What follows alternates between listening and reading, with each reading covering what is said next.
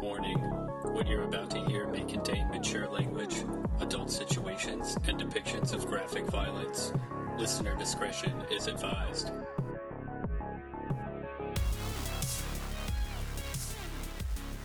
Well, hello everyone. Here we are back with the Trash Heap Podcast, uh, the show that sets out to prove that there are no garbage movies, just garbage opinions. I'm Elliot, joined by my co-host Keith. Keith, how are you doing today? Ooh, buddy, I'm doing great.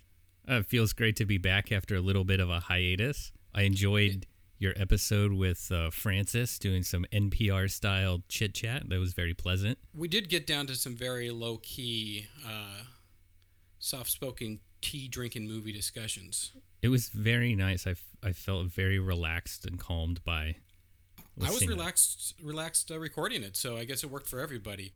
Uh, this is the first episode that you and I have done together at the same time in a while, which is funny because we're actually separated by about 35 miles from each other right now, and just doing recording this remotely via. I don't know what what do, what do the kids call this stuff? Um, I believe internet? it's called the internet. The internet, yeah, recording it via the internet, calling into each other, talking online with microphones and headphones. Yeah, logged on to the World Wide Web. It feels great It's- though. It's uh, there. I mean, there's a global event happening. We're we're actively part of a, a civilization altering event. Um, it's pretty wild. It's, it's pretty pretty bizarre, that's for sure. I mean, Yeah, I've been Yeah, it's- it's working from home for roughly um, nearly 60 days since mid March. Uh, Yeah. I've been working from home and basically living in my basement and in the backyard. And um, it's it's quite a thrill, I got to tell you. what's it like to have a yard? Uh, it's great. I have to cut the grass. Uh, I have to worry about things like bees and spiders and raccoons Hmm. and squirrels uh, coming to hang out and visit. Um, occasionally, I get out this uh, little leaf blower that I from Home Depot, and I'll I'll blow off the pine cones and pine needles and things like that. You know, they're Hmm. very prevalent here in the Pacific Northwest. Oh, totally. Yeah, not having a yard, a real yard right now is something I'm kind of missing. You have a little bit of a frontage, so you can go Well, yeah, I- kind of stand out and and gaze around the neighborhood a little bit. Oh, I have a little bit of a frontage, and I have actually. There is in the back. There is a tiny little patch that's kind of a communal area for uh, me and the other people who live in my building. I mean, it's only a four-unit apartment building, so there's not a ton of people here. But uh, you know, it's not you know like the you have to be obviously, particularly right now, we'd always have to be considerate of the other tenants while using that space. And right now, it's a little more so. It's not like I can fall asleep in a lawn chair back there, you know. But other than that, yeah, it's a, it's a unique thing we're doing right now, and uh, yeah, I've been out of work because I'm not essential. I think you're work- essential. Well, my I maybe as an individual, but uh, my my my business is not essential, and I can't work from home since it it is. I work in a bar, which I'm glad that we're shut down, and doing the right thing, and helping everybody else out, and keeping other people safe. But it's odd to me how quickly my days still seem to evaporate, even while not going to work. Yeah, with even without a commute and a, a work destination, uh, it's easy to get wrapped up in in making food and doing chores and even just uh, you know pondering life itself. One hundred percent. It's like, and like a lot of that is by design. I'm trying to stay busy. You know, work out as much as I can, cook, cook, clean up, reorganize. But it's still like you have like, okay, I have all day to do this, and you still seem to run out of time to do these things the same way I would as if I was, you know, working a full time job somehow. You know. Although I'd argue that a lot of the things we're able to do now are a little bit more satisfying. Oh, 100%. Yes, absolutely. I, I get I I get a lot more satisfaction out of cooking a great meal to share with Frances when she's well, she's always here. Um, Bless her heart. than, than uh than I would from having food sent back because it has mustard on it. When My- ask for extra mustard, you know. My eggs are too hot. Yeah, something like that. So uh, yes, it's it's a unique experience. I will be happy when it's over, but there's you know it's I think we're all kind of experiencing different levels of this. Oh, for sure. And I feel very are- fortunate. Honestly. I feel very fortunate by and large, and there's there are days where it's rough, and then there are days where I'm actually like, I want to make this totally clear when I say there are days when I'm enjoying this. I it is I that is not uh, disregarding all the hardship that people are going through and all the horrible things that are happening. This is just saying like in this afternoon, like oh, it's nice just to be sitting here in the yard and appreciating the moment that I have. I want to make that clear. That's about appreciating the moment, not being happy about the situation. Oh, you know? definitely. I get exactly what you're saying. But it's great to hear that you're uh, getting exercise and getting jacked. As far as I can tell from uh, photos, your chest has expanded about six to 12 inches. I've put on about like 150 pounds of muscle. It's unbelievable. You, I feel like you need a completely new wardrobe, like like flannels with the sleeves cut off. Oh, I've ripped off all the sleeves off all of my flannels already. I wore a lot of like stretchy material, like cottons, you know, like loose weaves. So that's that's fine, you know. I picture you Uh, just walking around like slugging down motor oil and like uh, bending metal bars in half like uh, something out of Over the Top. Well, what I actually do is I bend the metal bar into like a twisty straw, and then I put that in the motor oil bottle and just drink that like that. It's a little fun thing to do, you know. I mean, I know it's silly, but right now it's like you got to find ways to fulfill your time and have fun, you know. Yeah, and just learn more about yourself and what you're capable of. Absolutely, and every any way, and that, any way anyone can do whatever people can do right now to, you know, feel sane. Whatever it is, as long as it's safe, I'm all for. You know, it's like a lot of people are saying, you know, like this is your opportunity to get in shape, or this is your opportunity to do something productive or work on projects. Like if you want to play video games right now, nothing but video games, and that keeps your brain from turning into a clusterfuck of anxiety. More power to you. Oh you know? yeah, of do course. whatever you need to do uh, as long as it's not you know gathering at the beach with 150 people Yeah, maybe uh maybe just shout at your neighbors from across the street or Yeah. uh you know, learn how to stand on your head or uh play a game where you sleep as long as you can and then try and beat that record. Uh absolutely whatever it takes. whatever it takes Everybody's experience is going to be a little bit different. absolutely well all that being said you know i guess that kind of brings us up to date on what we are where we are and what we're doing with our lives The important Uh, thing is that we're back together, you and me. that's true that's right like it's funny because the boys are back, the boys are back like the song says. Uh, the, it's wait the boy. Uh, wait, I was think I was thinking the boys from Brazil, but that's a completely different thing. Special little Hitlers. Um, we do not want to be associated with. Yeah, we definitely don't want to be I went to go. with I went actually went to go watch that movie because I thought it was on some streaming service for free, but it I thought I had seen it on there, but it wasn't there. So You're a really probably better story. off.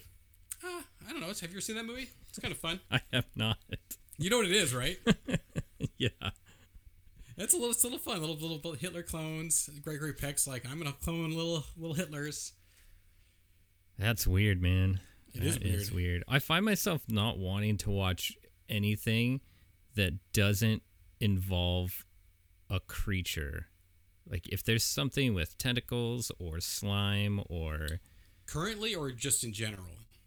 I mean definitely currently, but also in general. Like I know you always like. There's a, definitely a slime rating for you in terms of movies. Like yeah, the amount of the amount of slime in the movie will definitely increase its quality. You know. Yeah, and I think that's informing my interest in life overall. Uh, Some people like check their blood sugar levels. Like I'm always checking my my slime levels.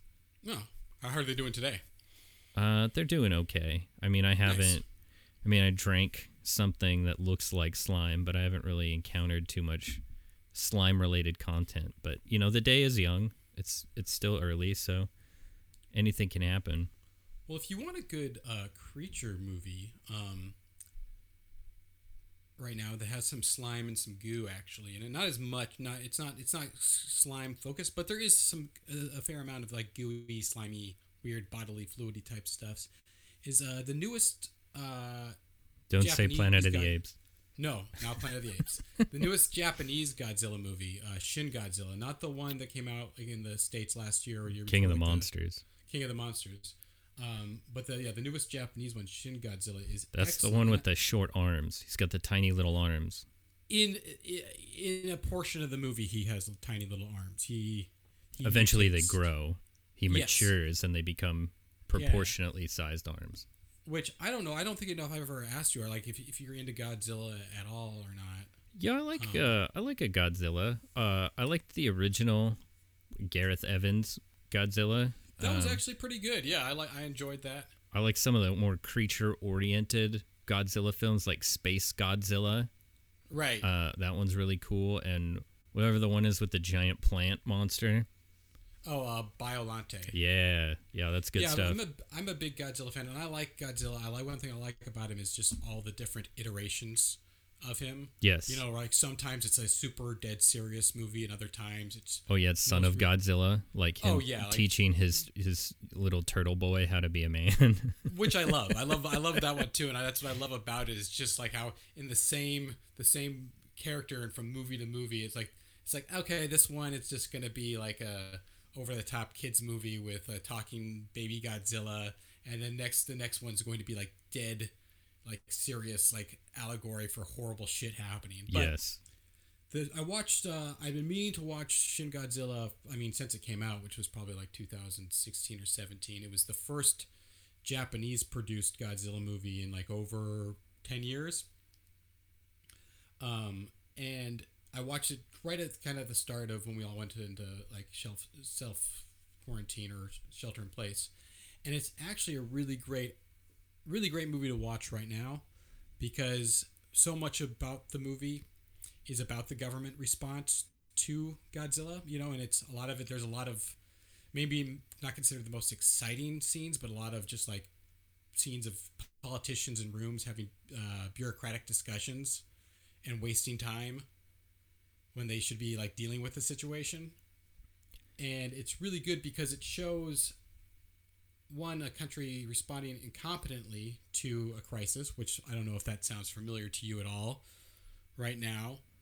Uh, and then turning the gears and it's basically all the politicians, all the established people in charge don't know how to handle the situation, so they turn to like scientists and biologists on the outskirts who are not part of the establishment who Oh, don't fringe science. yeah, well, people who just not fringe science, but people who aren't worried about you know messing up their reputations or looking bad in the public eye. Because there's even a point where they're asking like one of their uh, science experts that are like they're like, well, what do you think that is going to happen next with the the the guy? Because Godzilla kind of evolves before our eyes in this one. He starts out in like kind of a meta a pupal stage and has a metamorphosis.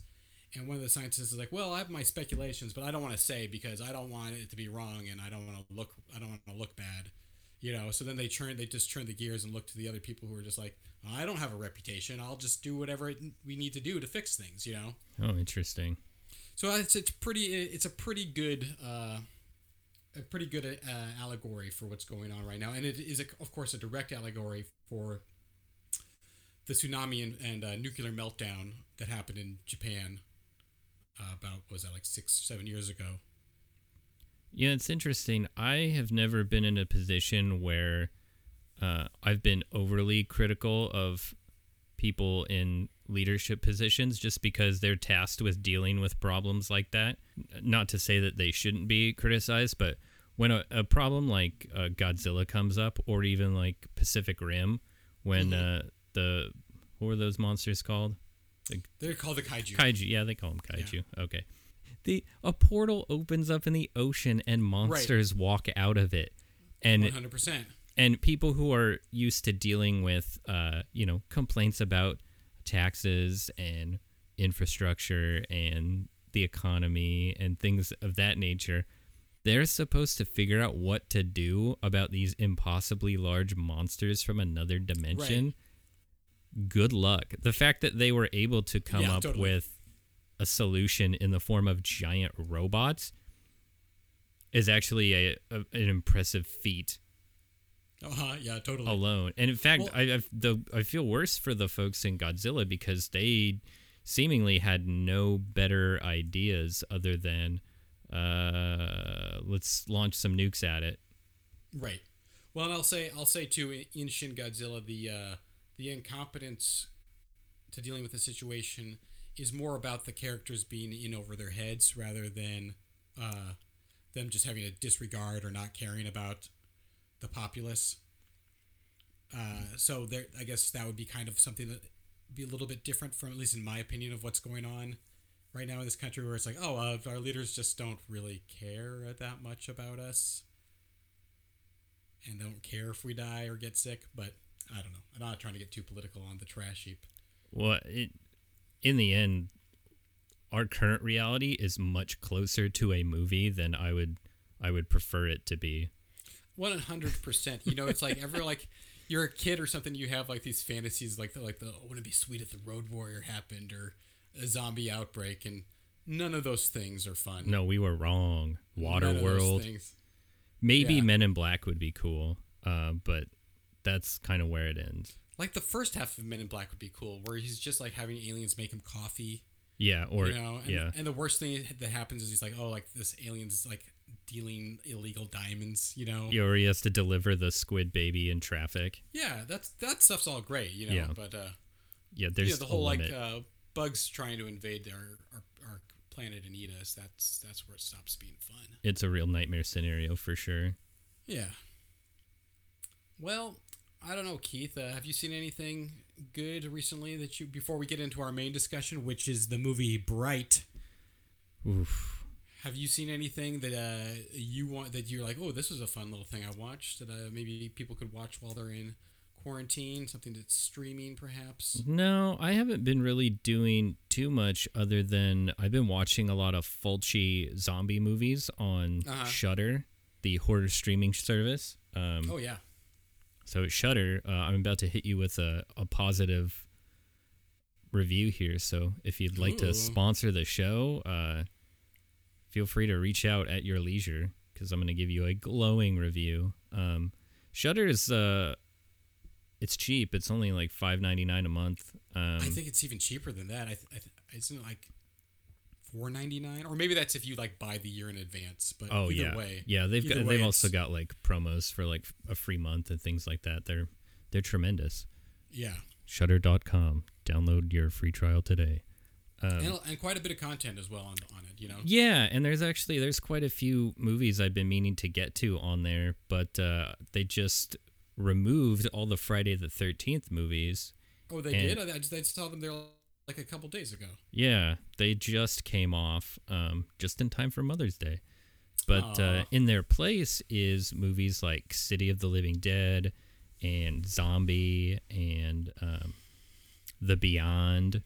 Uh-huh. Um, these kinds of, you know, sort of Italian zombie movies. And um, there was a time in my life when those movies didn't hold a lot of interest for me because they're mm-hmm. very they're highly stylized and you could argue that they're a little bit boring and kind of weird and I've never been like I've not seen a tremendous amount of Fulci fans but he's not like I know uh, of like the uh, guys you're supposed to really be into he's always been like one of the guys I'm like yeah his movies are fine yeah well after um quite a bit of time not paying attention to them what, whatever mm-hmm. they're doing uh, just hit hit the right spot this time. And totally, so watching yeah. all those movies I just mentioned kind of back to back um, was a lot of fun. And my favorite out of the three was probably The Beyond, um, featuring. Which I know that's that's supposed to be his best one, and I haven't seen that one. Yeah, it the the makeup effects are, are really great. Um, say what you want about the story. Um, you know they are what they are. Like it's city of the living dead is you know a priest commits suicide um, and then starts appearing in front of people and trying to hypnotize them. Mm-hmm. and uh, when he locks eyes with them they turn into zombies and eventually the entire town turns into zombies. So it's uh you know pretty off the wall stuff but it's gross and it's weird and the music's great. The atmosphere is tremendous. Um, and you know, Zombie, uh, probably the most famous of all, is actually kind of designed as a sequel to Dawn of the Dead, like an unofficial yeah, an sequel. unofficial, yeah. And um, I- if you look at that it in that context, sort of existing in the same world as the Romero zombie films, uh, know, it paints it in a new light and makes it um, pretty enjoyable. Well, there you go. Yeah, I wish I had something more insightful to say other than I enjoyed watching them, but they're they're great to just kind of throw on and appreciate for their visuals and uh, you know the ambient sounds. If anything, it's like maybe a good like even if you're not if if you're not engaging with the story, they're like good like full laundry two movies. Oh yeah, definitely. You know. Well, there you go. Have it, Shudder. A great review of your service. So if you are th- thinking about sponsoring us, there you have it. Just in case you don't responsor us, I'm going to give a bad review of something on Shudder. Boo.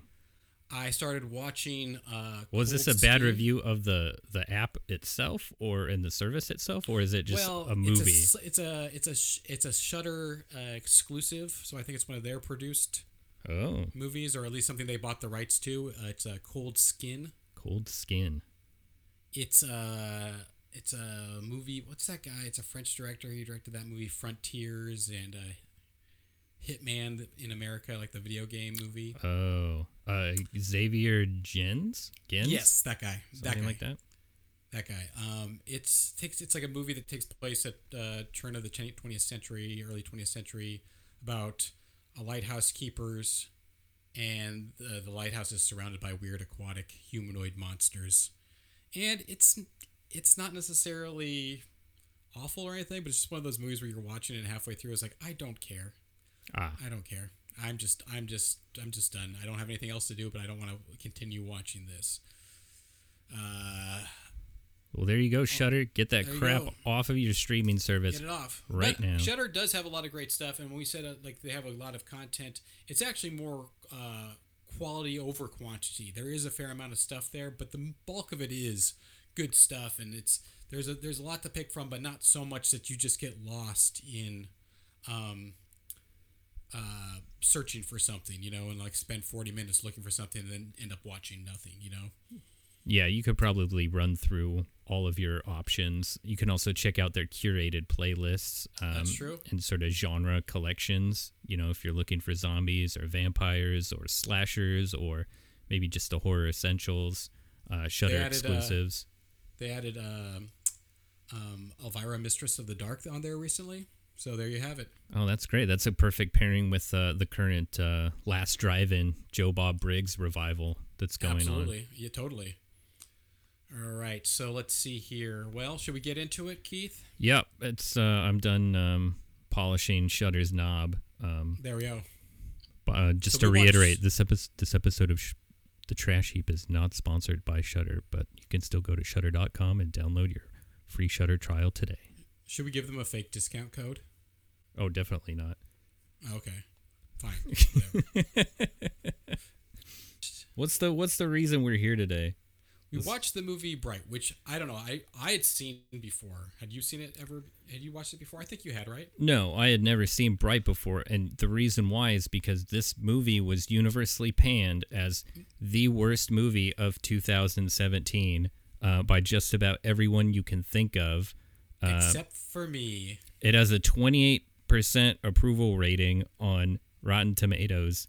Richard Roeper of the Chicago Sun Times gave this film one and a half out of four stars. Uh, David Ehrlich of IndieWire gave the film an Who? F. David Ehrlich, that's right. He he said, and I quote: "There's boring, there's bad, and then there's bright." From the director of Suicide Squad and the writer of Victor Frankenstein comes a fresh slice of hell that somehow represents new lows for them both. A dull and Ouch. painfully derivative ordeal that often feels like it was made just to put those earlier misfires into perspective. Ouch. Wow. Okay. Well. Yeah, this is this movie was panned. I mean, almost immediately. Um, and you know, you can go on YouTube and just searching for the movie Bright, you'll see about a thousand entries of you know just YouTube talking heads, uh, just tearing this thing to shreds. It was the number one most hated movie, but it's also the most watched movie on Netflix by a country mile. That's right. And now, before you get into, before you tell us what you thought of it, since this is the first time you you've seen it, Well, let me let me preface this by saying too, I am not the target audience for this movie. I Sure. don't like fairies. I don't like elves. I don't like magic. I don't like any of that Lord of the Rings questing for destiny like bullcrap. I am, I, I yeah, I like a little bit of Willow. I like a Conan Sure. the Barbarian. Um, I like it's, it's some not, of that It's not your genre. yeah, it's literally I don't like books uh, about fantasy things. I don't like video games about fantasy things. I am just not into that kind of thing. That So being you like- said, I love a good uh, mashup concept. Gotcha. What if? So, so when you when you when you see a fantasy, when you enjoy a fantasy movie or whatever, it's the exception that proves the that proves the rule. You know. oh, definitely. Okay, so so to me, when I when I saw this, I what's perplexing and one of the reasons why I wanted to do this episode about on Bright is I don't think this is the greatest movie ever made. Uh, I enjoyed it, but I don't understand the universal hatred of this movie because overall, I think it's like, yeah, it's not uh, the most original or the best movie ever made, but it's not bad. It's pretty good. Yeah, and I don't think we came here to just pile on because everyone already did that in 2017 when this came out. And by the very nature of this show, we're here to, you know, defend movies that miss the mark typically uh, and are lacking in some areas, but, you know, have some good qualities about them and have some value. Um, totally. Although I would say this movie left me with more questions than answers, uh, but I do believe there are some high spots in it. It is not uh, irredeemable and useless. And I was, at the end, even though I was left unsatisfied, I did feel it was worth watching and checking Right. out. Yeah, it's just more like they're saying. Like I, I really enjoyed it. I thought it was good. I, it was a fun for me. It was a fun time, um, and just like yeah, the, the, the amount of just like hatred it's got, and the, like the, the reviews that were so scathing. Like when I, perhaps maybe going in the first time after hearing how bad it was, and I watched it, and I was just like, wait, this isn't bad. Well, You I- know, so maybe that helped boost, boost it up in my opinion, in my perspective. But even on this second viewing, I was still like, yeah, this is a totally solid genre pick. You know. Well, it- it's certainly possible, and let me know what you think about this. That because of who is involved in this movie, it was set up for disappointment, like right out of the gate. Because this movie is directed by David Ayer. who has a very, I would say, spotty track record. Has been involved in some very good things and some not so hot things. Well, that, that- that's exactly right, and I think the biggest the, the points that stand out here really are the fact that um, David Ayer is responsible for writing Training Day. Right, which is a great movie. Yeah, and it's not. It's hard to ignore the callbacks to Training Day and the Absolutely, the sort of yeah. parallels in this movie. He was also, uh, let's see, he directed End of Watch, which a lot of folks uh, would say is a pretty solid cop outing, like in a more of a like found footage style, Which is funny because that's one uh, one movie of his that I was that I was like ah, I didn't I didn't really like it. You know, I didn't think it was horrible, but Yeah. I was just like when it was done, I was just like I didn't need that movie. And then uh, obviously people were very split on Suicide Squad, which I thought was had a lot of really good qualities. There was quite a few things about that that I enjoyed, especially the sort of style of it, like the from the opening credits to the the the character like wardrobe and makeup effects and the the vignettes, um, yeah, things like that. Maybe overall, I don't know if the movie worked, but I thought it had a lot of good qualities about it. So yeah, I think you're right. He had a very spotty resume here leading up, but his previous involvement in cop movies um kind of points towards some kind of uh expertise and u- Right. unique voice on the subject matter. or at least a competent a competency in it. You know. Yeah, exactly. But And then I don't- before we get too far, before I don't want to derail anything, but just before we get, I do want to say one thing about Suicide Squad. oh, here we go. I didn't like that movie. However, I'll say this about it: I have absolutely hated Jai Courtney in every single movie I've seen him in, except for Suicide Squad. I loved him in that. he really had a lot to do with the success of that character. You could tell he was having fun just being a slimy, sleazy, boomerang throwing dirtbag. And it, yeah, it just leads me to believe that he's just he's not a bad actor. He's just been like wildly miscast and everything else. Yeah. Because holy shit, as Captain Boomerang, that was by and a far and away the best portion of that movie, and he was great. Yeah, it's almost like they try to pigeonhole him into these roles where, you know, you would need like a symmetrical faced, you know, pretty boy uh, leading man. But he's it's- he's got secretly he has all this personality. I think well, it's just like you and I were talking, not for podcast reasons, just you know because we're friends the other night about, and I was saying how I was watching uh, the Waco TV series from Ah. a couple years ago, and I was how that's got a what's his name Taylor Kirsch or Kitsch, uh, the dude from he's John, John Carter, he's John Carter and John Carter. Oh. Anyway, I've he's a very handsome, muscly, you know, leading man Yeah. looking type guy, and he's always played those roles. And in the movies I've seen him in, I did not care for him at all. I thought he had zero charisma. But he plays David Koresh, like the the leader of the the the religious cult in Waco, Yeah. and The Branch Davidians. the Branch Davidians, yes, and he is great in that. So sometimes maybe it's not that these guys or you know or actors or actresses are bad. It's just that they're put in these roles based on their physicality and not their actual acting chops. Yeah. what they're what they're what they're made to do. Anyway, that little digression before getting back. I think I derailed your the point you were making earlier. No, ahead. I think that's uh, worth saying, and I, I mean, we could probably spend a good chunk of time talking about Jai Courtney. Um, I'm a big fan of Terminator Genisys, but I I, thought it was pretty good, but I did not like him in it. yeah, I think he was totally wrong for the role, and I think after when after I saw The Predator, uh, that guy Boyd Holbrook, who plays the uh, the main guy uh, Quinn, I thought Yeah. he was a perfect uh, sort of adjacent Michael Biehn, uh, Kyle Reese type. He had that kind of intensity and and He's just scrappy. yeah, yeah, yeah. So he felt like somebody who had like suffered through some things. Um, Mm-hmm. but uh, yeah, Well, that's yeah. That, that character Kyle Reese, he's almost like a feral animal. yes, And Jai Courtney, they presented him as just kind of like this, like very typical muscly action hero.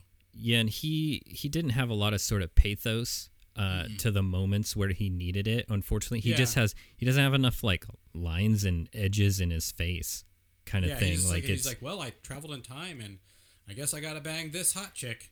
yeah, he they get into like a little bit of romantic comedy territory there, like where Yeah, he's like, "Oh, I saw you naked, and I fell in love with you," and it's like, nah. Like he kind of belongs more in something like a like a Deadpool movie or a Suicide Mm. Squad. a Suicide Squad. well, These tangents are a lot of fun. Let's just keep going down all these yeah, weird we, we, roads. we never we never get to. Uh, we never get to the, the bright. It's just it's like our what was our summer camp episode. yeah, if you'd love to hear an entire show where we never get to the actual topic, check out uh, the Trash Heap Goes to Summer Camp uh, a couple episodes back. we talk a lot about soup in that episode. so, Uh, know. soup is, uh, yeah, it's a real. Uh, or no chili. We talk about chili. Yeah. In, in fact, uh, go go back and check out a, a few of the episodes. We've got the uh, the Collins special, uh, Hot Garbage Fire Disaster, uh, which Oh, is yeah. worth listening to once in your life. Um, It's only like 15 minutes, and that's all it needs to be. yep, 15 minutes of, of pure hell. Um, and also check out uh, what I think is probably our finest work, our masterwork, our magnum opus, if you will, and that's uh, Last Action Hero. That's a good episode. I think it's tremendous, and uh, it, it's probably the the peak of everything we've ever attempted to do. Um, but there's also other fun stuff like the the triple extravaganza. Uh, that's a two parter. Um, what was the Taylor Lautner Oh, abduction. That's a good one. abduction? Yeah, that one's tremendous. There's all kinds of great episodes. Um, uh, currently, the most popular episode of all time, though, would appear to be John Carpenter's Ghosts of Mars. Oh yeah. Yeah, so That thanks was, to that was that was that was like our first or second episode. I think the right? second, maybe yeah. third. Well, technically the third because we had a, a zero episode because we Oh, didn't know right, if this yeah. this whole thing would work. But uh, Totally. but uh, yeah, thanks everybody uh, for listening to the show and everybody who checks it out and downloads and leaves a review. And I know you're supposed to say this kind of stuff at the beginning or the end, but uh, I'm saying it now. No, because you say it in the middle. Because by if you say it at the beginning, they've forgotten by the end. If you wait till the end, some people may have stopped listening. That's right. yeah, all you Spotify listeners, I'm looking at you. That's right. Yeah, don't forget to you know subscribe on the. Uh, follow us on Spotify and then uh, subscribe on uh, Apple Podcasts. Uh, we're also on uh, Stitcher and uh, most places where you can find your podcasts. So uh, uh, check us out. Keep listening. We got Yeah. we got way more to say. I didn't even actually know that we were on Stitcher, so that's kind of fun. Oh yeah, definitely. Yeah, Stitcher's pretty solid. There, uh, we got a decent amount of uh, listeners on there. Well, there we go. See? Look at me, guys. I'm learning something new about my own podcast.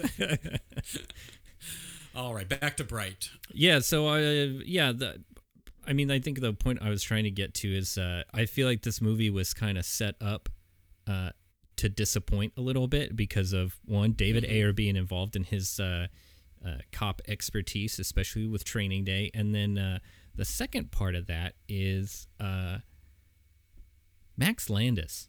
You ever Oh heard of this God, kid? You you familiar with this this kid? Have you seen him? Have you heard of him? I uh, that guy. Well, personal feelings aside, you know, it's easy to find out some information about him, and uh, he seems like a real turd burglar. But he is also the son of uh, director John Landis, who is a you know fairly prolific guy, uh, despite any you know crimes against humanity he may have uh, Oh performed. man, that, there, there's something that people can watch on Shudder. yeah, check out cursed films on Shudder. and Uh, watch his episode because, ooh boy, I mean, this was all stuff I knew, but like, man, the structure of that episode i don't want to get into it because i don't want to spoil anything for anybody but that thing hit like a sledgehammer i was very Yeah. impressed with whoever put that together uh, was very well made. diabolical Yeah, so that's that one. That's one to check out if you if you feel like uh, being bummed out. but uh, max landis uh, also strikes me as he's obviously a young screenwriter um, a little bit of hollywood nepotism kind of gave him a leg Oh, up on people um, and uh, you can tell he's the kind of guy who likes um, you know uh, elves that wear three-piece suits uh, and carry guns Here's what I'll say about Max Landis, and this is any talent or lack thereof aside. Like we said, you could look up. He sounds like he's kind of a sh- like a kind of a shitbag for sure. If you look up things about him, all that aside, Max Landis is probably one of the last people that I'd want to be like in a room alone with and be forced to talk to. if you've ever seen this guy on in any form of interview, uh, at all, uh, he is possibly one of the most grating, irritating schmucks. You know, there are people in this world that are definitely infinitely more e- evil than him, but I'd rather have a conversation with because at least they might be interesting or have some weird, like, psycho charisma. Max Landis is just one of the most, like, like, ugh, God, why, why, why is this guy here? Type of guys Yeah. I've ever uh, come across. There's a Joe Dante has a YouTube channel called Trailers from Hell, which it's just basically directors, screenwriters, people or other people involved in the movie business talking about movies. They play the trailer and they about for movies they like, and then they talk about it. And they're usually like lesser known genre pictures, not always. And he's on it a handful of times, and God, this he sucks so much. And just like if his his persona, presentation of himself, his attitude, the sound of his voice, this is the way he talks about things. Like every movie he talks about, he's like, and it's got this chicken, and like chicken, and look at her, look how hot she is. Look at Linda Hamilton in Terminator. Oh man, look at them tits. What a babe, you know. And it's just like it's like if you took the nerdiest Star Trek kid you ever met and mashed him with uh, like the worst frat boy you've ever encountered. yeah he's a real uh, cultural smoothie Yeah. Uh, he's also one of these guys who doesn't believe in word economy. He's always kind of thinking out loud and working out his ideas verbally rather than Mm-hmm. a- a- able to condense what he's trying to say into something succinct. And I think I have that problem sometimes, but not on the level of this guy. Well, hey man, we got microphones. We're we have the power now, so we're gonna That's true. we're gonna take yeah, him. Fuck you, Max Landis. You know who's never going to be on this show? Max fucking Landis. Yeah. And he emails me every week begging, begging to be on the trash heap. He says, I'll do for you what I did for Trailers from Hell. And I said, that's exactly what I'm worried about. Yeah, a bunch of. Because I stopped down. watching. I stopped watching that channel after I saw a couple of his. Oh, poor Joe Dante. That's not true. I kept watching. Let's let's look at his resume real quick too, because so the the interesting thing is that Max Landis wrote Bright, but then David Ayer actually rewrote his script. oh, really? That would explain why it's probably the best uh, thing he's written is because someone else wrote half of it. Well, here's what else Max Landis is responsible for: uh, Chronicle. Oh, he wrote that. I didn't know that. I haven't seen that one. People seem to like it, but I haven't seen it. You know, I think it it fits in with that whole wave of what if superheroes were real.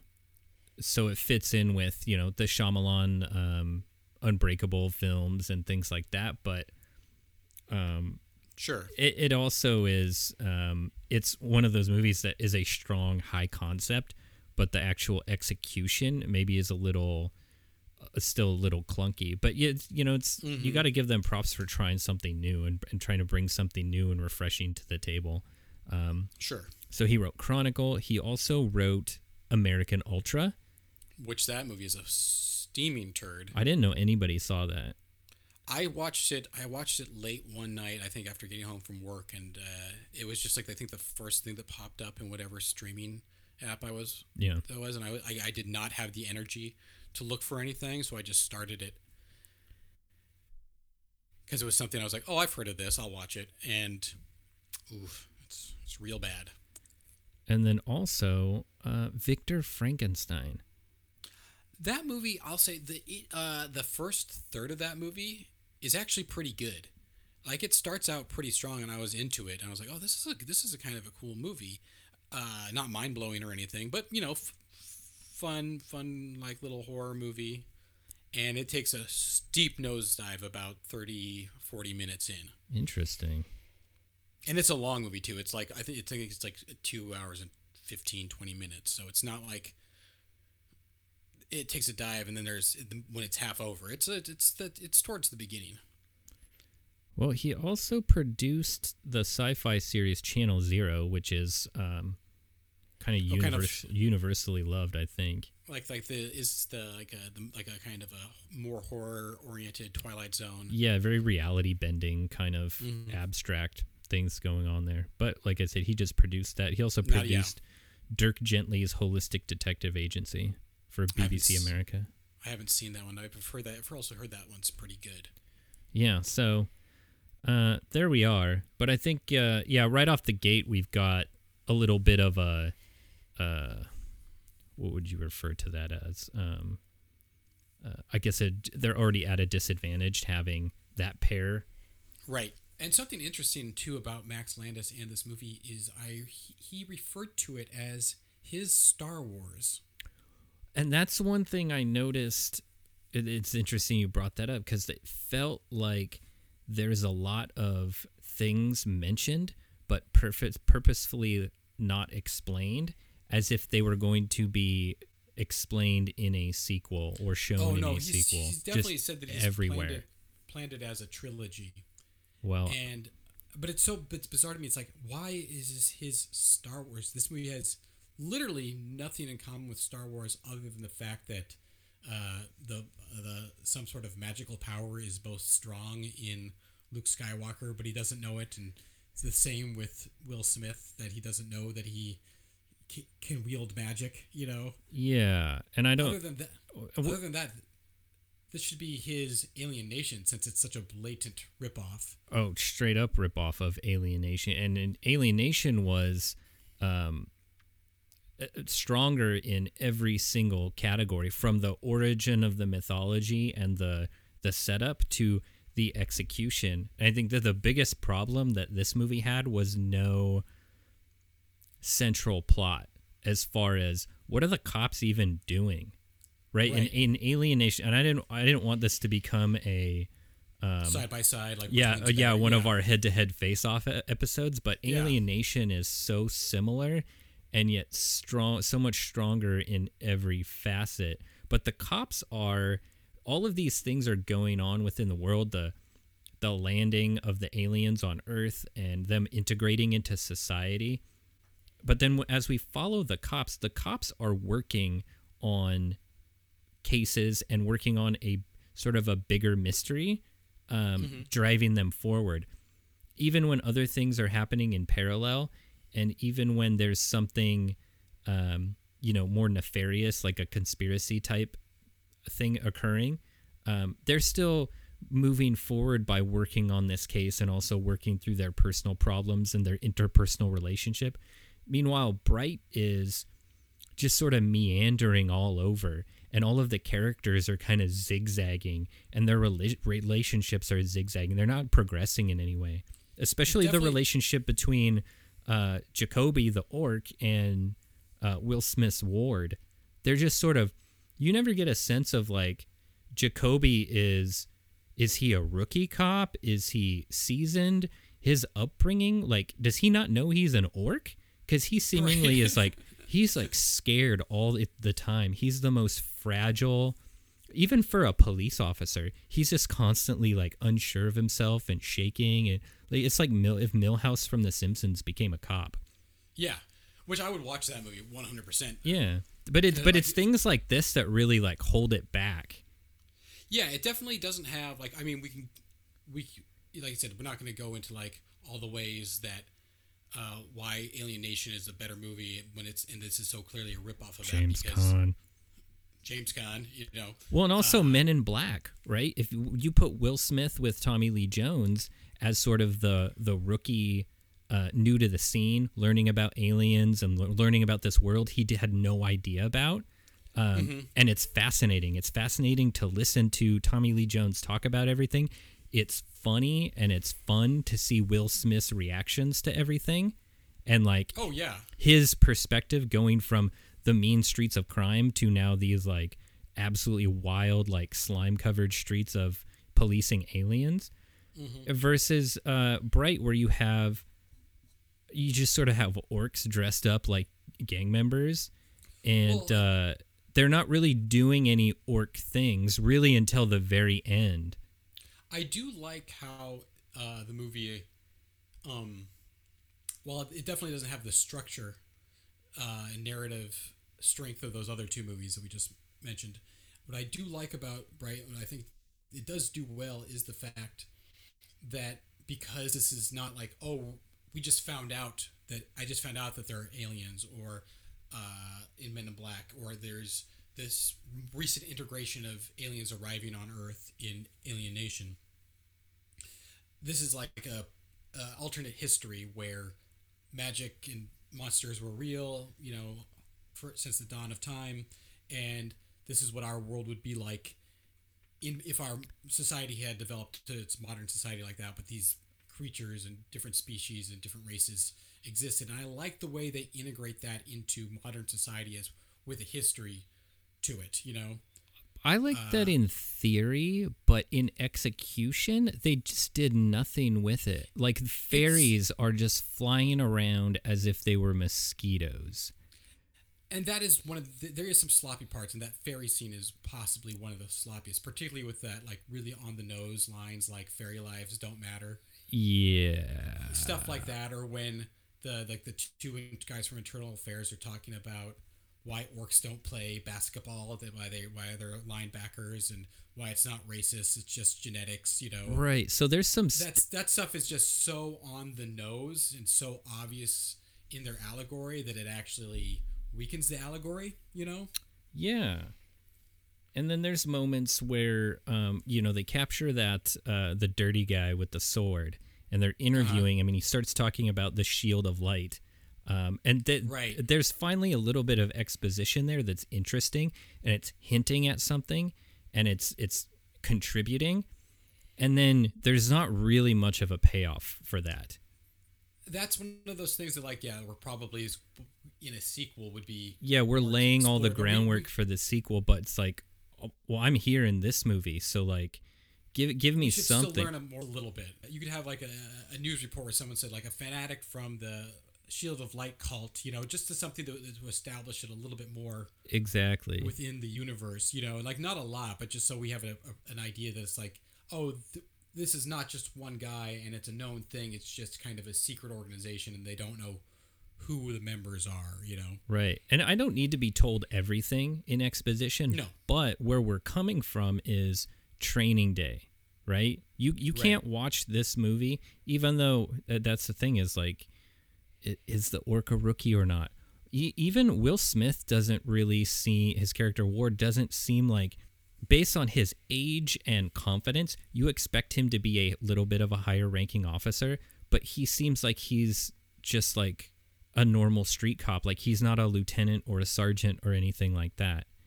Well, he kind of comes across, and this, you know, um, as somebody who was, you know, too, too good to become corrupt and and and uh, succeed that way, and too corrupt to be good and succeed the other way. You know what I mean? Like he just wa- he just seems like someone who kind of walks the line between this with no real strong Yeah. characteristic one way or the other. It's not like he's a full on corrupt cop who has like a kernel of goodness in him. And that actually plagues the entire movie is Eh. you get just a little bit of all these ideas and concepts and characters and and facets to the world, but nothing is pushed in any direction far enough for it to really make an impact and be like Right. awe-inspiring or or terribly interesting. It's like all everything about it, all the characters, all the settings, all the events are very lukewarm.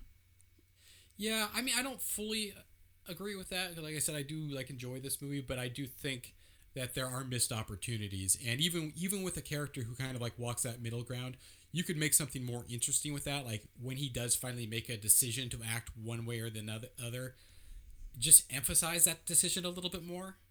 Yes. You know? like even when he like decides not to kill Jacoby and then kill the other cops, you know, that happens real quick, and then it's just on to the next thing. You know, Yeah. They're, they, if they if they spent like just thirty more seconds on there, it would increase the impact of that scene remarkably. Um, Well, that that's. I'm glad you brought that up, though. Like maybe there are things to like about this movie. So let's let's shift away from. yeah. I know I started coming out firing, uh, just ragging on it. But like, what are some of the things that you really liked about it? Well, like I said, I do like the the like, the uh, the the integration of you know these ancient creature you know monsters and stuff into everyday society, and maybe sometimes perhaps of the reasons why it's not uh, you know so well ex- you know well explained is because what would be the purpose of explaining something that's just everyday? You know what I mean? Like I think that's where it stumbles the most is when people comment on the fact like, oh, it's kind of weird that there's orcs around here, right? And it's like, why would that be weird when you live in a society uh, filled with them, you know? So just when it when it takes it at face value, I think it really kind of works well as that, and you know, with a few little stumbles here and there. It is like on a technical level a, a pretty well made movie. It's- yeah, it looks good like a million bucks. the the that car chase that that main car chase scene when they're running away from the uh, right after they get the wand and Oh, I really like that scene, car crash. It's great. That is a great great car chase. Yeah, that practical uh, when the the I don't know, it's like a Ford Raptor or something like that, or an SUV or something uh, crashes and flips. That was Oh yeah. tremendous. Yeah. So in like in those in all those respects, like in the, in, in the places a movie like this kind of needs to to work and succeed, it does. You know.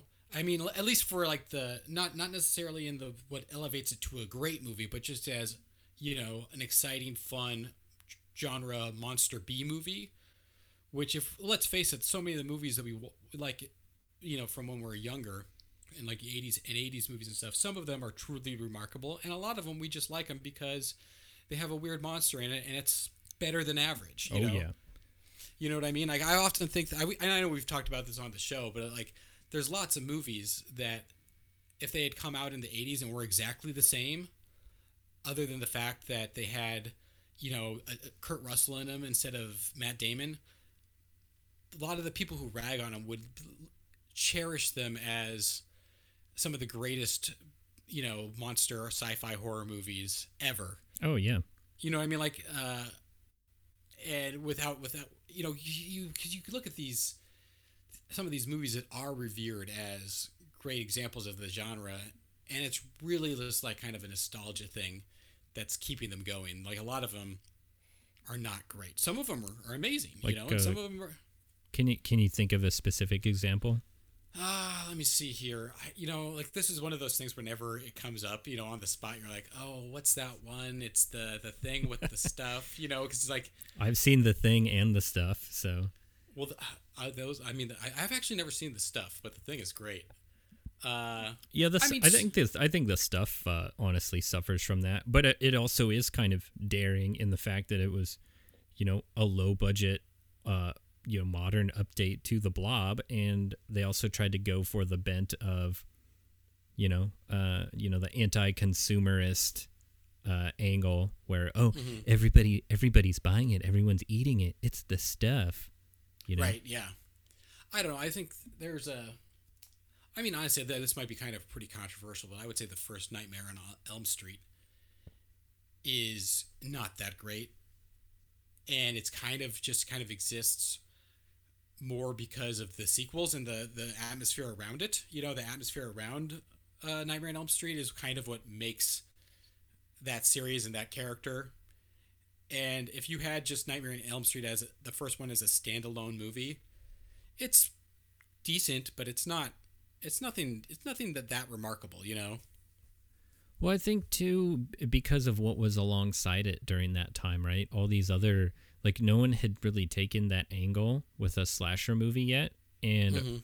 also you look at something like Friday the Thirteenth, where the how you talk about. I mean, that just celebrated its 40th anniversary, uh, just recently, and as far as the first in a series goes, that's arguably one of the worst of all time. That was just Oh, totally. Sean Cunningham going for a cash grab on the success of slashers, and to his credit, he knocked it out of the park.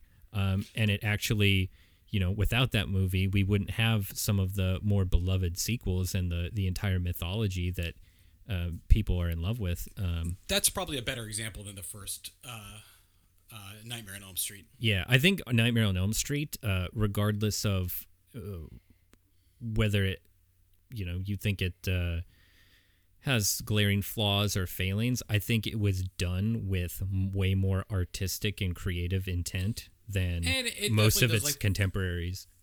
There's something about like the concept too that I think just kind of strikes a more like base nerve, you know. Yeah, it's very relatable. Yeah. So yeah, actually, that yeah, the, the first uh, Friday the Thirteenth is a much better example of what I'm talking about. Well, I'm glad I'm glad I could save you from you, yourself sir, on that I was one. like, when I was on the spot, I was just like, oh no, what am I? You know, what's going on here? You know, uh, Well, I think even too like movies like uh, Cobra um, Uh-huh. are are you know that's a movie that I enjoy, but it's not lost on me that that movie is pretty silly. Um, totally, yeah. Like if those movies, if that movie came, same movie came out today, you know, with Vin Diesel, it would just be like, ah, Vin Diesel's making another shitty movie that's not a Fast and the Furious movie, you know. well, I think that that's a great uh, reference because I think movies like that do come out, but they're closer to a Triple X or a Fast and the Furious, and Yeah. I think they get overlooked. But I think people growing up now, in the same way you know other people were growing up in the 80s, they'll have the movies like that, and they'll look back and say, "Oh, yo, do you like this? You know, X, Y, or Z movie?" It, and it'll be their equivalent of Cro- Cobra, and people like us aren't going to necessarily understand or or be able to see it in that same way Totally, absolutely. which I think is actually really cool. And I try to think when new movies come out, I try to think about what if I was like when um, It Follows came out. I got really excited because my first thought was, holy shit, these people are not only getting like a brand new kind of urban legend for their generation, but they're also getting something that's like a mix between like The Ring and like a John Carpenter movie. Totally. like that's cool. Like they're going to get older and then they're going to remember that movie so fondly in the same way that we remember, uh, you know, Poltergeist and um, Prince of Darkness or whatever. Sure. And um, and then they're gonna share it with people and, and talk about it in those same ways. And that's the whole reason I love movies. It's for those very reasons. And so that's really exciting. Oh yeah, I would I would agree. Like I'm I wasn't I wasn't crazy about that movie, but for that purpose that you're talking about, uh, if it if it fill- fulfills that need or void, absolutely, 100. percent Yeah. Um, So anyway, we were talking about orcs. orcs, yeah, back to orcs. the alternate future, alternate history kind of thing. Yeah, I just feel like there was, uh, in a lot of ways, it was just like, yeah, they're just here. Yeah, Uh, and there's no magic. There's no uh, silliness. There's no. They're just kind of wearing clothes and hanging out, like drinking forties and sitting in, uh, you know, disembodied uh, car seats, and uh, well, you know, which is cool, and uh, but It's like what are the, what are the what is the uh, sort of consequences of orcs integrating into society, right? So with like Alien Nation, uh, you know the the newcomers are weird, right? They they drink they get drunk off of spoiled milk, Spoiled and milk, their yeah. their erogenous zone is in their back, right? yeah, So there's it- yeah something weird like that. Yeah, it's not just like the window dressing looks different it's like there's there's ripples in the pond because of their existence. So like when the the newcomer prostitutes are like way different uh, and weird and like you know you'll get uh, uh, drunk newcomers outside of a 7-eleven throwing up because they were in the dumpster uh, finding spoiled milk right? Yeah. and just things like that. And so you don't really get too many of those moments other than like uh, the fairy uh, you know being a nuisance Well, I mean, I think you, it, but in this movie, you're going to have a lot more of like the culture clash, not coming from, oh, here's an alien with a completely different culture than mine, trying to integrate. It's more of like the ingrained culture clash, like we experience in our society, you know, with, you know, a different country, someone from a different country, you know. oh yeah and i mean those that implication it- wasn't lost on me for sure I think, do you think the movie would have worked better if there had been like, say, like a little prologue? That like maybe explain some of the history. Yeah, always like- ref- they always reference like the oh the the why humans and orcs have this like century old beef, you know, because of the Yeah. Dark Lord and all this stuff. Like if there had been something like that to like kind of, you know, to say like two thousand years ago humans fought against orcs to blah blah blah. it would have been cool for it to be like a uh, like documentary style clips or um, uh, news reports or radio clips, like you said, almost like uh, you know the the opening to the Dawn of the Dead remake with all the the montage of news reports and footage from around the world and things like that. Something like that would have been tremendous versus just this silly, like that graffiti uh, stuff in the opening credits was very hammy. Yeah, I would agree. You know, it's actually funny because there's actually is a movie that came out recently that me and Francis referenced on the last show that kind of did a similar thing as this movie and did it pretty well, albeit in a much more family friendly way. Is uh, on, uh, the Pixar movie Onward, uh, because it's it's kind of a similar thing, except that the world that they live in is only magical creatures like goblins and centaurs and whatnot except that magic it was something that used to be used the same way it is in this movie that's kind of just not used anymore And Oh, it's little- it was like an outdated thing. It's like we, Right, we used to do of- drugs in the '60s, but now we don't.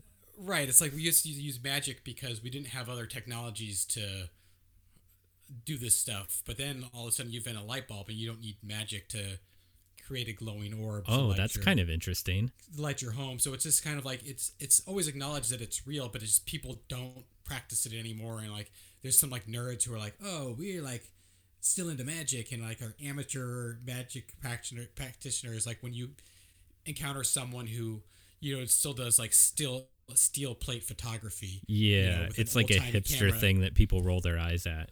Kind of, yeah. It's kind of more like that. So like, but they have a little prologue explaining the the past world and the way it is instead of just instantly going into it.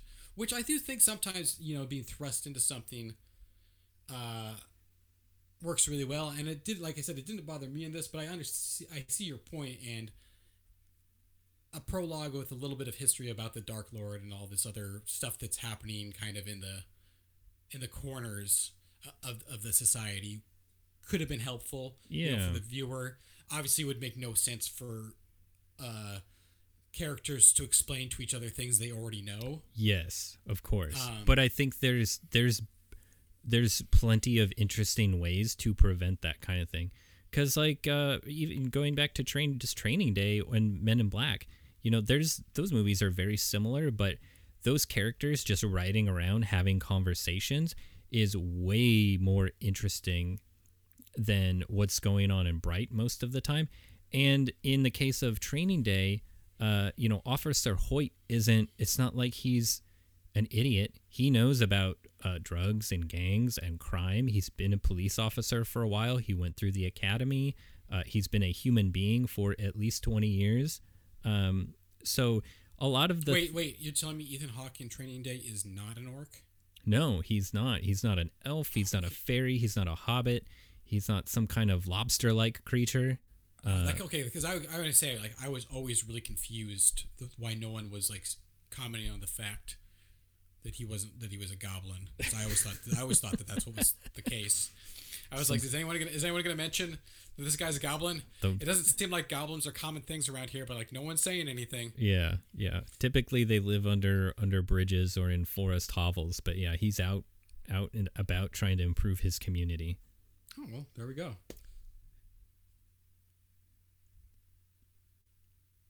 Other movies does Ethan Hawke appear to be a goblin in? Um, what does, didn't he play the Goblin Witch in uh, Legend? What? No, that what? what no, did he? No, he didn't. I'm just kidding. Oh, okay. Who who played that? Who played the? Oh, are you talking about Meg Mucklebones? Yeah, who played that? That was uh that was Robert Picardo. That's right. The For man. a second, for a second, I got I was thinking you were talking about like that little. Remember, there's that little kid guy who has an adult voice, with but he has like Oh God. horns. Oh I thought you were because that because Ethan Hawke still would have been a little kid. yeah, he could have done, he could have pulled that off. So for a split second, I thought like, oh shit, was that that was that Ethan Hawke, and I just never realized it. no, I don't think so. It's not. Yeah, that was Robert Picardo. What a career Robert Picardo has had. We could we could easily get ready for the trash heap tribute to the career of Robert Picardo because that guy is amazing. Coach on he was the coach on Wonder Years. He was the the serial killer in The Howling. Yeah, he got to transform into one of the most famous werewolves of all time. There you go. Uh, he was also on. Uh, he was big in uh, Star Trek. Yeah, he was that hologram doctor. Yeah. Oh yeah. He was. Oh, you know what movie it is that he that is an underrated movie, that's really good. Uh, he's in is uh Matinee. Go on. You you you don't know that one? I don't believe so. It's a it's uh it's like one of Joe Dante's last good movies. It's got John Goodman in it. Uh, he plays like a William Castle type guy. You know, like the William Castle, the guy who did like all those like gimmick horror movies from the fifties, where they would you go to the theater and they they you uh, like there would be like an electric shock put in the seat, that type of thing. And uh, yeah, Robert Picardo plays a theater owner in that in a small role. It's a great little. It's, His resume is absolutely insane. Listen to It's this. crazy. Listen to this. The Howling, Legend, Explorers, Back to School, The Munchies, The Man Who Fell to Earth, Innerspace, 976 Evil, Dead Heat, Jack's Back, Loverboy, The Burbs, Gremlins 2, The New Batch, Total Recall. wait, Robert Picardo is in Total Recall. Yeah, he's the Johnny Cab. Oh, he's he's the the voice of Johnny Cab. yeah, Yeah, I mean, he's also that's his um his likeness. yeah, kind of, pretty much. It's like between Robert Picardo and Don Knotts. Yeah. Small soldiers. I mean, there's some other, Mega Shark versus Crocosaurus. Well, there you go. That that just sets it all right there. Truly an unsung hero. What a guy. I can't believe he's in. I mean, 976 Evil, J- Dead Heat, and Jack Jack's Back. That's like a who's who of VHS tapes at my local grocery store. What from when I was a kid? They had like the the stupid, you know, five foot wide rack of like janky looking VHS tapes you could rent for you know a couple bucks, and uh, Mhm. all of those were were you know displayed prominently. That's Oh, yeah. What a weird time that was. So I hope, though, for that being said, I hope for Bright's sake, even though you don't really get scenarios like that anymore, I hope that Bright becomes more appreciated with time and that the lens of history is kind to it. Because, like any movie that we've talked about on this show, I think that they made a strong attempt here to do something special um, and they you know decisions were made um, good or bad right or wrong and um, they really went for something and tried to bring something fresh and i think timing wise there wasn't anything else like this in 2017 and there hadn't No. been for a very long time and No, i remember if- the the the hype and the excitement and the stills of the orcs being released and it was there was quite a bit of buzz And it, like I said, it's a, from the from the get. Like obviously, we've talked about the flaws in this movie. It's not a perfect movie by any means. You know, it's just a movie that was fun, enjoyable enough, and did not deserve or like warrant like the amount of like scathing hatred that it received. Like I could see anyone being like, "Ah, I didn't like it, but just to talk about it in terms of just like one of the worst movies of recent years, it was mind-boggling to me when I watched the movie that people hated. Like I almost got excited. Like, "Ooh, let's see how bad this is," you Yeah. know. And then I watched it and I was like, "This is this is just a per- perfectly pretty good like uh above average like monster pick," you know. yeah and a pretty decent cop movie and it has something it has something to say regardless if that's like if it's heavy-handed or not i think it has a good message to it um, and i think by the end you land on the kind of fun buddy cop stuff that everyone was hoping for from the jump Uh, right. And like I said, they're obviously well, they even have, have announced that they're doing a sequel to it. Yeah. So when i think perhaps perhaps we'll get more of that like you know bet like the buddy cop banter tuned in a little bit better in the next one and maybe they'll expand like they like you're saying expand on some of the unanswered questions that might even too like as a whole you know with, with the two pieces together might reflect a light onto the first half you know Right. So, make- okay, if this is Max Landis' Star Wars, maybe the first one will be kind of like, Nyeh, and then the second one, like Empire Strikes Back, will be, you know, the best entry. Well, like yeah, if you even if you look at Star Wars, like I mean, no one's going to argue that the first Star Wars isn't unless, unless you're just someone who just doesn't like Star Wars, which is fine. But like, mo- no one's going to come in and say like, well, that first Star Wars movie was just a bad movie. It wasn't a well-made movie, but it 100% becomes a better movie in the light of the of the second one. Yes. You know what I mean? Like it's a it's a it's a it's a the first one's a very well made, good space adventure that uh, gets bumped up by the plot developments and the pathos that happen in Empire. You know, Yeah, knowing knowing where you're going uh, makes how you got there a whole lot more interesting. totally. So I mean, that's it. That's bright, man. It's a you know, it's not dark. That's not the name of the movie. No, it's it's, It's- much brighter than darkness. It's not turn off the TV because and leave the TV screen dark because this movie was bad. Yeah. It's bright. And how about a hand for uh, Joel Edgerton for putting on the, that orc makeup, which I thought was pretty cool. Uh, I'm a big makeup, fan of it. The makeup, it like that's. I mean, that is something that the makeup, the production design, when they do go kind of go into like those weird, you know, behind like underground orc worlds and stuff. Oh yeah, I thought that Like, orc layer was very impressive. Yeah, whereas like there's the weird orc priest, and they open up that hole like to like the center of the earth, Yeah. or whatever. That shit's pretty cool, you know, and and it's really and then like from a production design standpoint, it's they do a good job of making it not so fantastical that it seems like like Lord of the Rings that it's in its own world that we removed from you know from a place being hidden with underneath the the the the the, facade of modern day modern day you know Yeah, that idea that there's a, a bit of a, a, a subcutaneous layer and it's not just like and one thing i've always oh i'm sorry i interrupted you oh no, that's fine. Um uh, yeah, even and something I was thinking about during my time watching this movie was Underworld, because that movie operates on this principle of, you know, there is a world beneath what you see in normal society, and we're it. This war is going on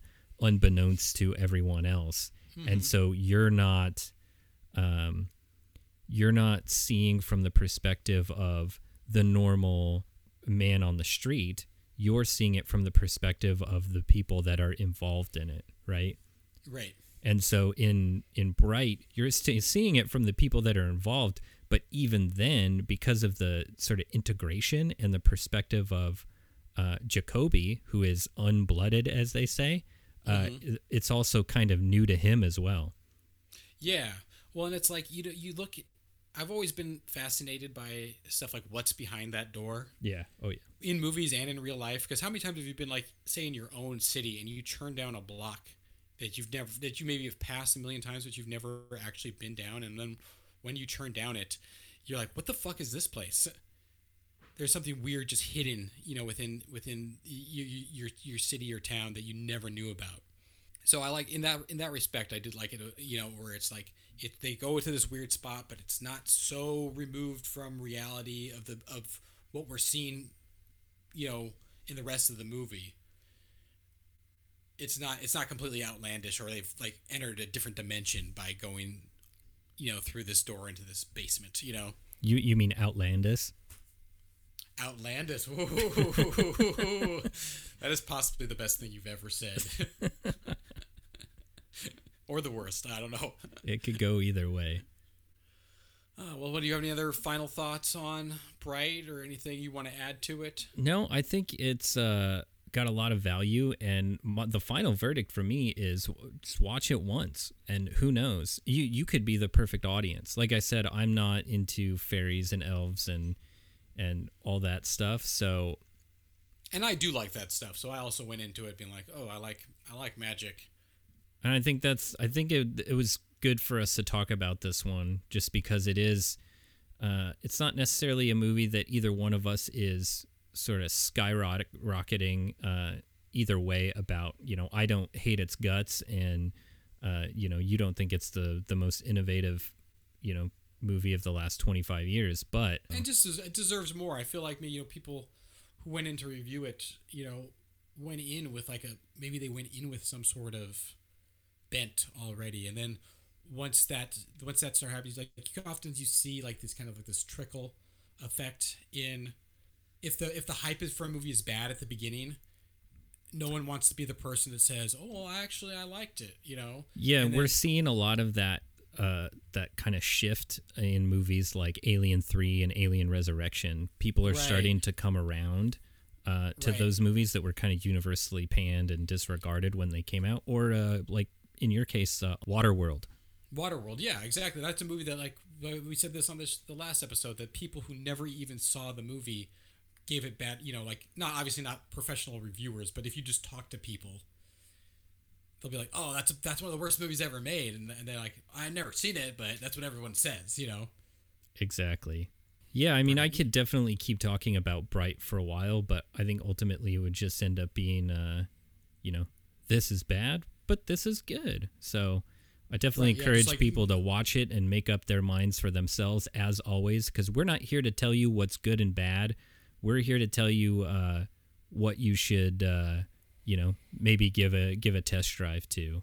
absolutely, absolutely. I think that's really what this podcast ultimately is all about. It's you know, we're not know- movie critics, and I, I would never claim to be. And uh, in fact, I'm not a huge fan of movie critics, especially in the modern sense. And you know, we're gonna stay here and keep fighting the good fight against uh, bullshit like Rotten Tomatoes, uh, trying to aggregate. You know, people just making your decisions for you, you know. And I mean, like, Yeah. I'm gonna say I'm not. I'm I'm guilty of at times where like maybe there was a movie I wanted to see and it got so panned that I was just like, ah, maybe I won't go out of my way to see it. You well, know? that's, that's that's exactly why I waited to watch Bright Right. because I didn't want to get swept up in that wave and kind of be affected by it. Um, I, that's the same reason I haven't seen Joker I still haven't seen it, um, but it might be time to watch it and uh, see what it's all about now that the the hype like is to- gone. I would like to talk to you about that movie because I think uh, I think I'm my opinion of it is a little bit different than the well. There's the overwhelming like, oh my god, this was one of the best movies ever made. Yeah. And then there's like then there's also like the, the smaller portion of no, you're wrong. This is one of the worst movies ever made. In my opinion, kind of, I don't want to say is in the middle because it's not in the middle, but it's neither one of those. So I'd like I'd like to I'd like to hear what you have to say about that one. Yeah, we'll to your definitely perspective. give that a whirl. Maybe we'll do a, a mini have- episode or something like have- that. Do you have like HBO Go or Now or whatever? Because I think it just got added to that. Oh, perfect.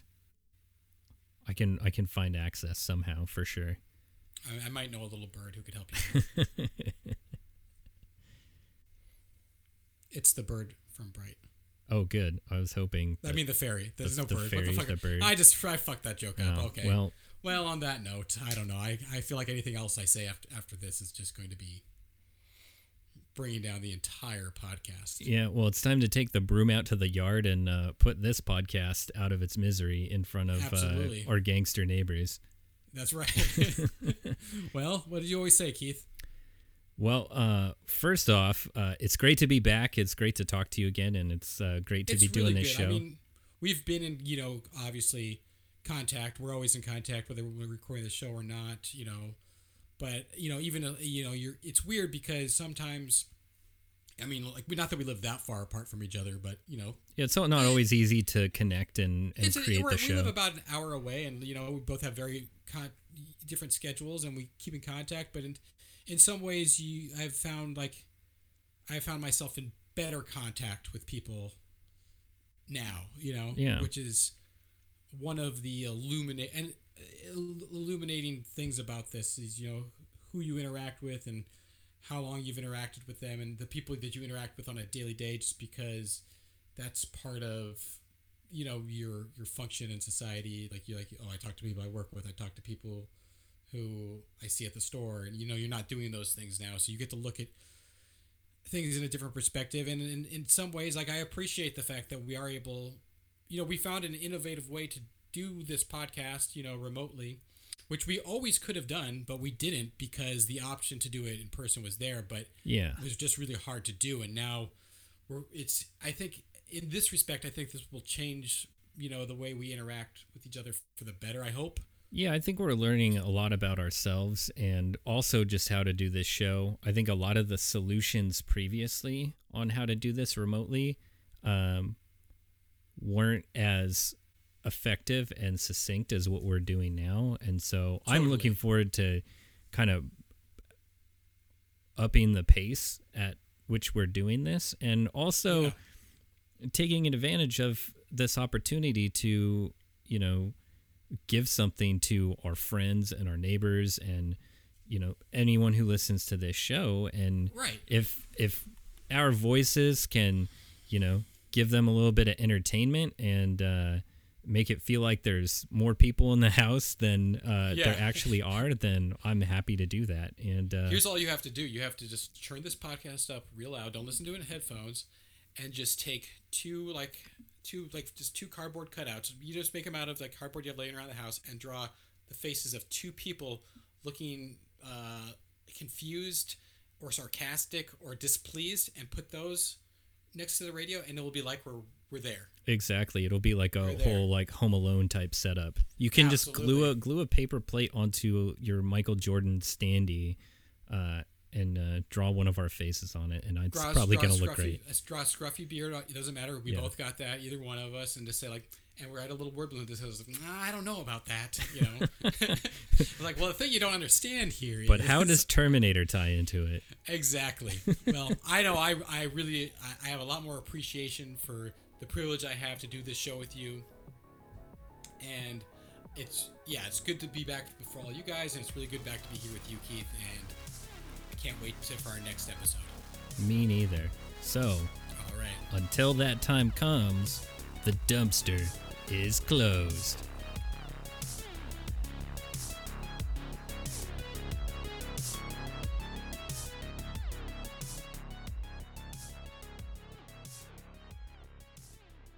Oh, I think that was pretty successful.